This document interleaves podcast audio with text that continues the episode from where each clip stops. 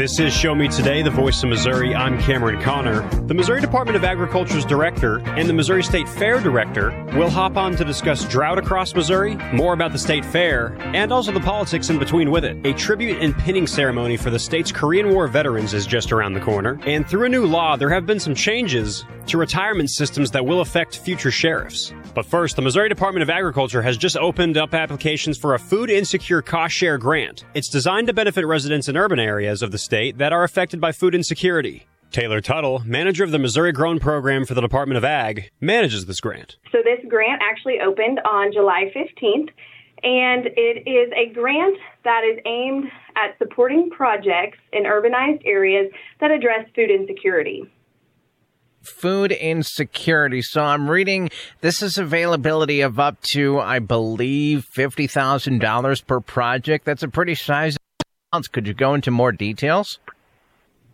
Yeah, that is correct. So the max amount that any applicant or awardee would be awarded is 50000 um, The grant covers 75% of the total project cost. So 25% of those project costs would be a match by the grantee, and then they would be eligible for 75% reimbursement of the total project cost up to that $50,000 max.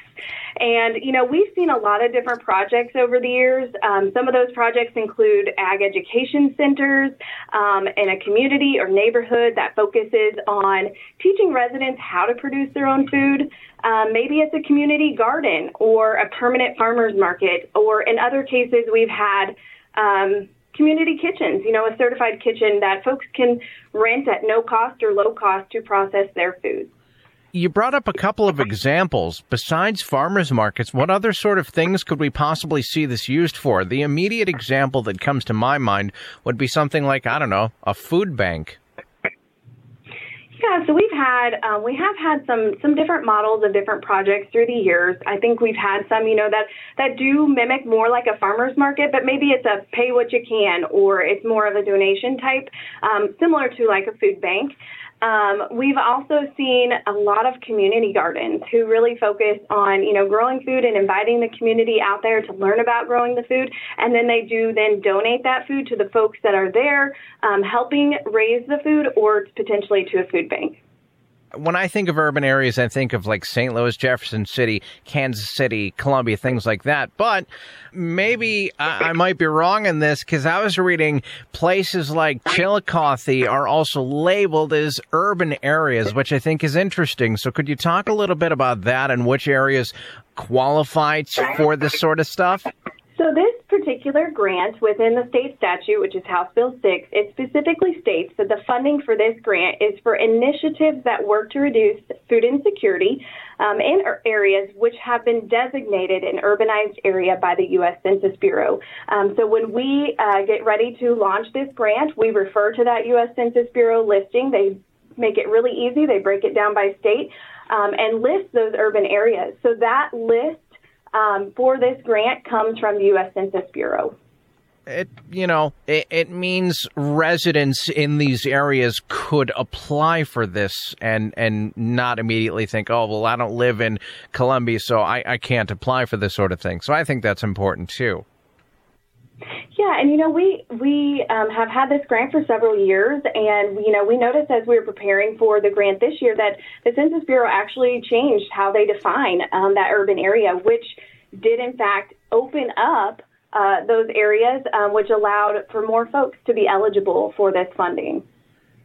We're talking with Taylor Tuttle, manager of the Missouri Grown Program for the Missouri Department of Agriculture. She's the manager of the Food Insecure Cost Share Grant. Now that funds are available, and we're trying to get the word out to everyday Missourians who may be interested in applying for this sort of thing. So, is this a competitive grant program? How many can apply, and uh, when or will the funds run out? That's a great question. It is a competitive grant. We do receive applications. Um, like I said, the grant opened on July 15th. It will be open until August 31st. It will actually close um, at 11:59 p.m. on August 31st. So that is the period of time that we will be accepting uh, grant applications, uh, either via mail or email.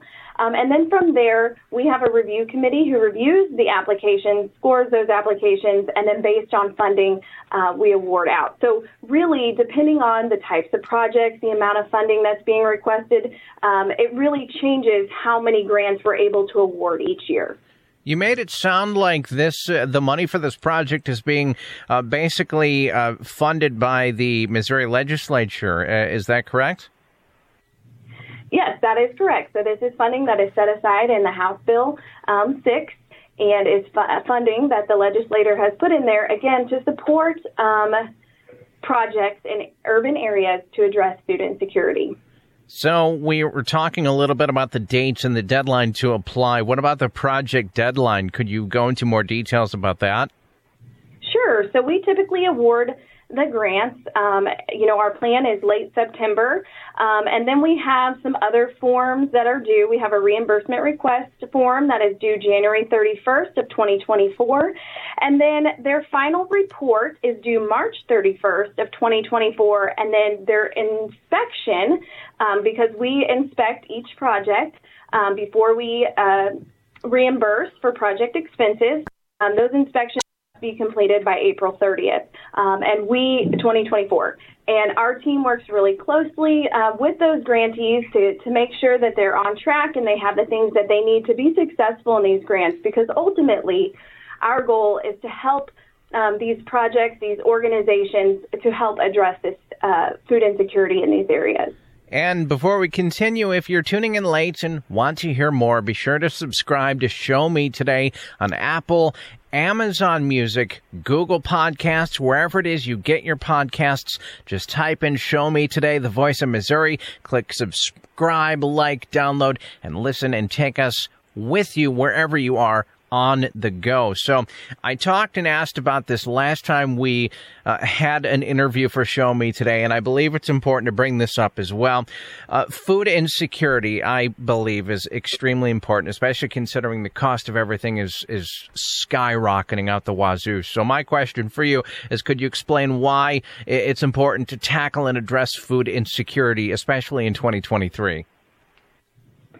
Yeah, you make some great some great points. You know, inflation is certainly a concern for a lot of folks, and, and we certainly have, um, unfortunately, folks who are hungry. And so this grant, again, really aims to um, address food insecurity in those urban areas and also help those uh, farmers or organizations who are trying to help those folks in need.